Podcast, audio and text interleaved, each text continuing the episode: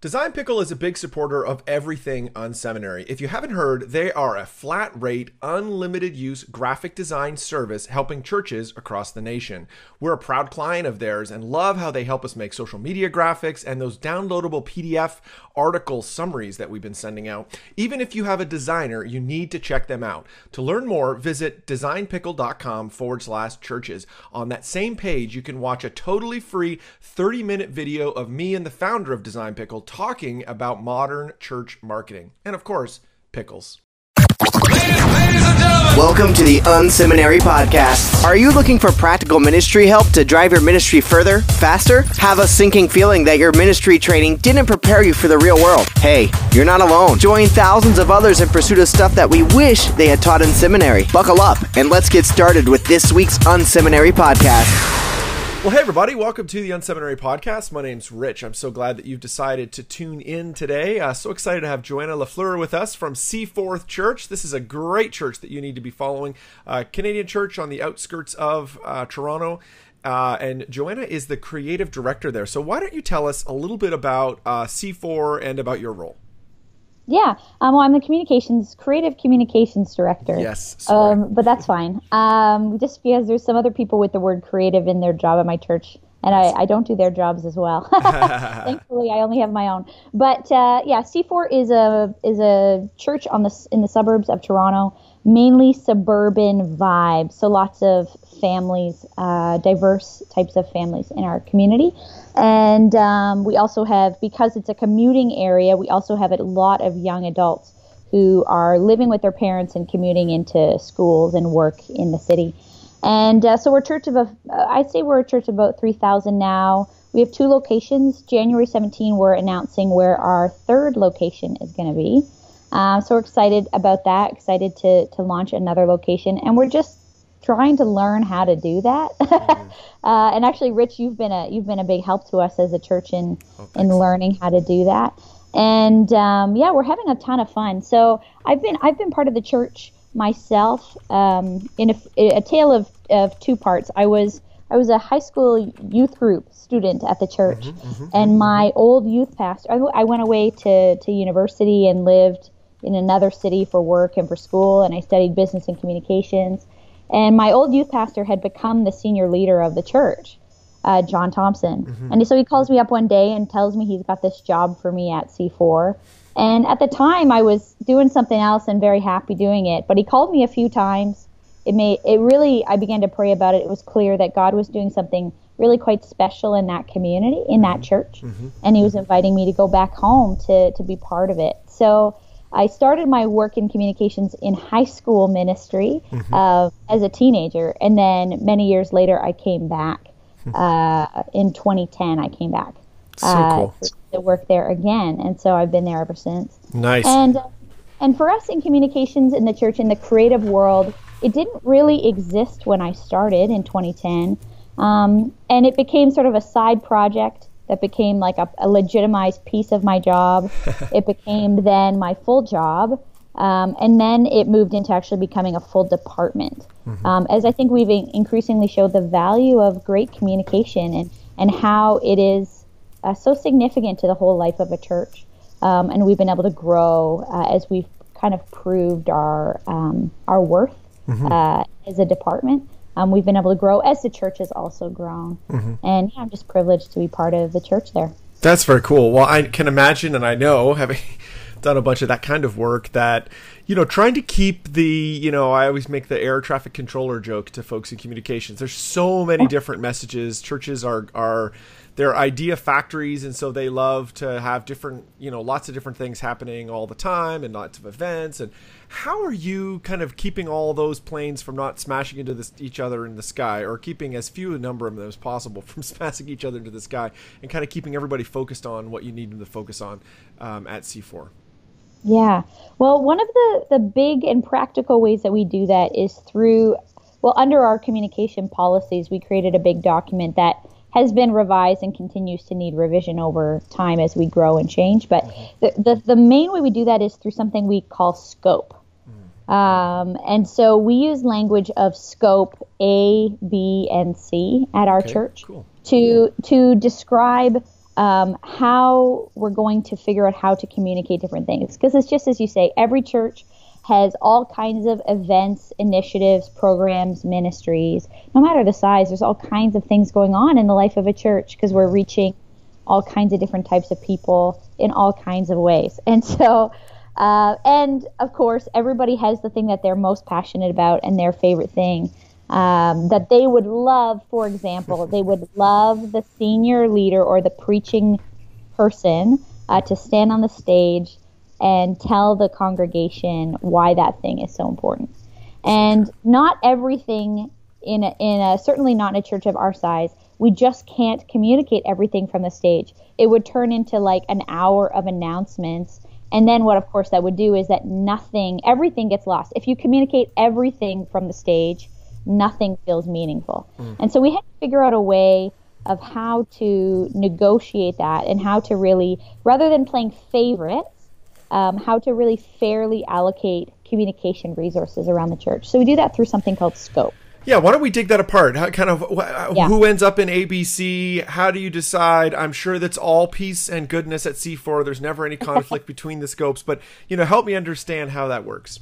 Yeah. So scope A, scope B, scope C are not exactly about the size of the ministry. They're more the scope or the breadth and strategic purpose of mm-hmm. the event, the program, and maybe it could even be a whole ministry area. Mm-hmm. So something that's scope A for us would be something that has church wide value and impact. Everyone in the church needs to know about it. They should or could be involved in that event, program, activity, or ministry. So, obviously, a great example would be Christmas and Easter. Those would be events that we want the entire church to be involved in. And so they would be at like a scope A. A scope B would be something we describe as about 50% of people could, should, or would want to be involved, or strategically we view it at that sort of 50% engagement level. So a great example of that is always something that would be like um, a men's conference or a, a women's event. Literally 50% of the people cannot participate. So let's figure out a way to best communicate to the 50% of people that can. And then scope C for us is um, really specific niche groups that by age and stage or by specific need, often those are care ministries, mm-hmm. things that because of what they are, only a certain group of people could possibly be invited to come.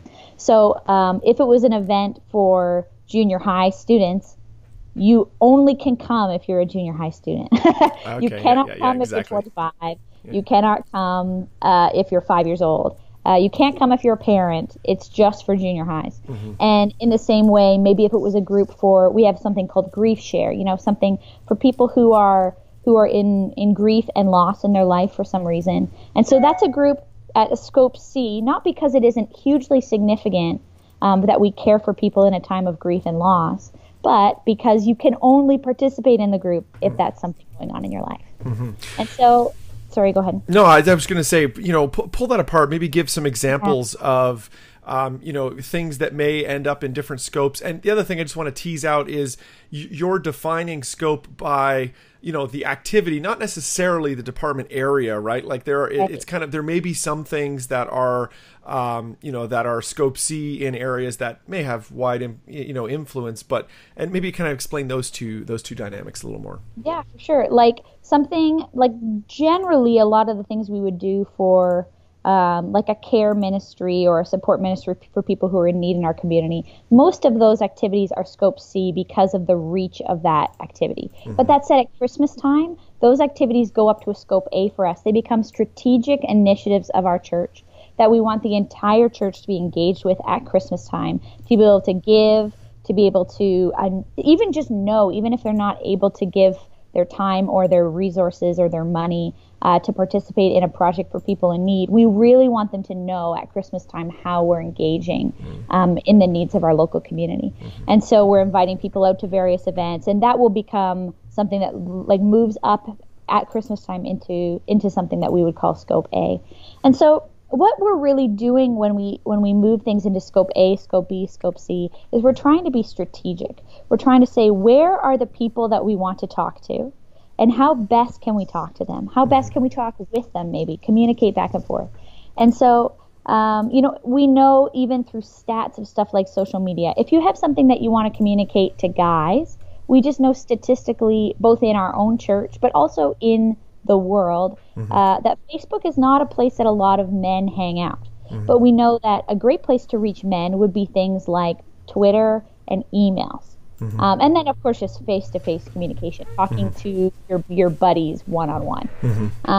Those would be great ways to do it. But um, so because it's often a men's thing might be in a scope B for us, we would see what be would be available in that list of things. You know, a scope B um, event might have a whole list of things that we we could do. We might do postcards. We have posters. We have uh, we might have a Facebook group, a Facebook event. There might be Twitter. We might I don't know. We might want to if it was something for younger people, we might start texting everybody. Mm-hmm. All this kind of stuff. But then we would not only within scope would we have a list of ways we might want to communicate that um, particular event or ministry program, but beyond that we would say, okay, but who are the people who we want to reach? And then underneath that scope, what is the best way to reach that group of people? And so it, it moves away from favoritism is one of the best things that we found about it. It's not about, well, we just like this thing, and mm-hmm. so it's our it's my favorite or it's the senior leader's favorite um, or the person who the squeaky wheel gets the oil you know the mm-hmm. person who complains the most is going to get the most promotion mm-hmm. um, it's actually a strategic decision we made in advance in these documents about how best to communicate at each level of scope. Mm-hmm. And then we can have a conversation with the ministry about how best to do it based on what's going on for them. Yeah, the thing I love about that, and that just to underline that, I love how you've you've had this conversation kind of in the cold light of day rather than like Saturday afternoon, which happens at so many churches. Saturday afternoon, they're like there's somebody who's running an event and they're like calling around i need to get in the announcements tomorrow. Like i need to who can you know whose arm do i have to bend? You know what you know which ear do i have to get into uh, to you know to ultimately um, you know get my stage time? And so i love that you're you know defining that. Now are there areas that you would say like say for instance i, I know in our, our church um, you know student ministry it wouldn't have you know, high school students say, um, yeah, there's only high school students can participate in that.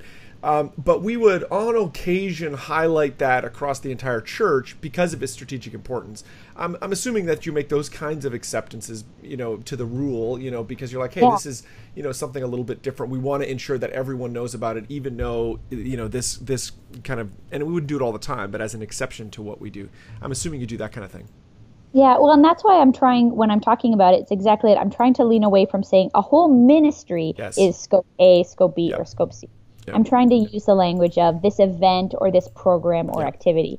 Because within our senior youth or high school ministry, we might generally, that's a scope C. You have to be a high school student to participate. So we have our high school ministry pastor. He's going to communicate directly with his audience. Mm-hmm. He's going to email them. Mm-hmm. He's going to do his announcements on stage at his own event. Like yep. he's going to get on stage at his youth nights and talk about stuff. He's going to probably have a postcard and things like that. But then sometimes there's something going on in our high school ministry that we want to elevate up to maybe a scope A. Mm-hmm. So we we want to show a video about what's going on in youth ministry to the whole church on Sunday mornings to celebrate what God is doing there. Or, you know, maybe there's um, a huge event that we want to rally adult volunteers to come around because a thousand high school students are going to show up at our building, mm-hmm. and we need all hands on deck for this, you know, city-wide strategic youth event. And so that's where it's not specifically a ministry, but it's case by case. Yeah, that's great. On the event itself. Yeah, this is great. I, I I'm hoping that there's that church leaders are leaning in today because I think you're providing some just really great practical, um, you know, feedback on how to deal. Which you know your church gets over. 100 people 200 people you get this issue which is how you know there's a limited amount um, there's a limited amount of time a little amount of you know channel time to communicate and I, I really do think that you know, as churches grow, actually what happens is they narrow the focus on what they talk about publicly. That actually you want to talk less and less about, you know, all of these, you know, sub areas and you end up focusing on just a few things and you come back to those time yeah. and time again. Um, you know, stuff that's because, ultimately pushing you forward.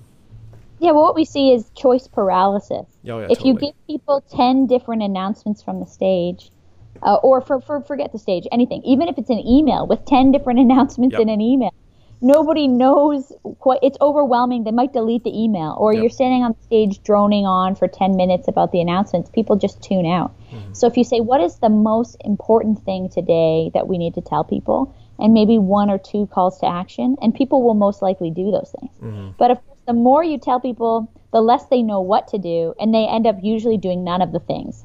Right. No, that's very true. Nothing at all because you told them too many things. Absolutely. And so the beauty of today, though, is that we have so many ways to communicate, and most of them are free. Um, it, it, it costs no money to pick up the phone and call somebody the old fashioned way.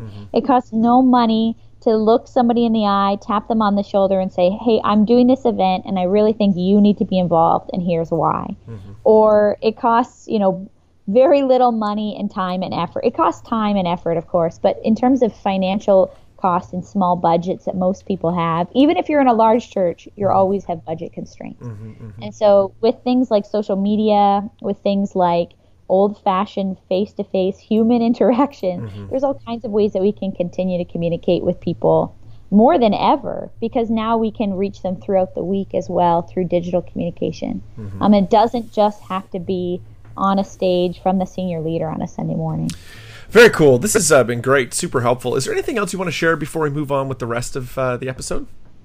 Yeah, I just the only thing just to reemphasize out of that is I think if you plan ahead, whatever you call it, if if you use scope A, scope B, scope C, or whatever you do, whatever the communication plan is, I think if you've made a decision and written it down ahead of time, like that you've maybe have even if it's a one page word document mm-hmm. that has some decisions that have been made in the clear light of day, non emotionally, about how we communicate things as a church, then when you enter into a difficult conversation or maybe an emotional conversation or one that you might even be tempted to be biased yourself, it allows you to think more clearly and it allows you to more fairly allocate resources that, that are always in some limited supply. This is the Unseminary Podcast. Stuff you wish they taught in seminary. We're going to jump into the lightning round, that part of the episode where we ask similar questions of everybody that's on the show. Super honored to have Joanna LaFleur with us from C4 Church. Great conversation uh, today. Joanna, what is an online resource that you're using these days that's helping you? Um, you know, I'm always surprised how how I continue to talk to people who don't know about something called Canva. Canva.com. Oh, yeah, amazing. Yes, tell us about it. And It's great. So I'm, I'm maybe your listeners all are like, yeah, this is old news, but I find that I keep meeting people who have never heard of it. So Yeah. Canva is basically graphic design for dummies. It Yep. creates all these templates for you, whether that's an Instagram post or it's um, a Facebook thing or it's a poster or a postcard you want to do or an, even like an email template. Mm-hmm. And what it allows you to do is be somewhat with someone with very little sense of how to do graphic design Mm-hmm. and you can drag and drop pictures and text into it and make it look really nice and it's free for churches. Yeah, it's amazing. So Canva's a great you great can tool. apply canva.com you can apply to use it for free if you're a church. Yeah, another cool. thing that i'm loving right now is something called grum g-r-u-m dot co. And it's just something that we're using to to schedule our instagram in advance. There's a few other tools that people use um, but we're loving grum for that. And it's really cheap. And actually um, they do deals every once in a while where you can have a lifetime subscription for 25 bucks Nice. Great. So keep so wait for that when it comes around. What's a book you've Yeah. read in the last six months? I don't know, maybe to a year. That's that's had an impact in your thinking in ministry.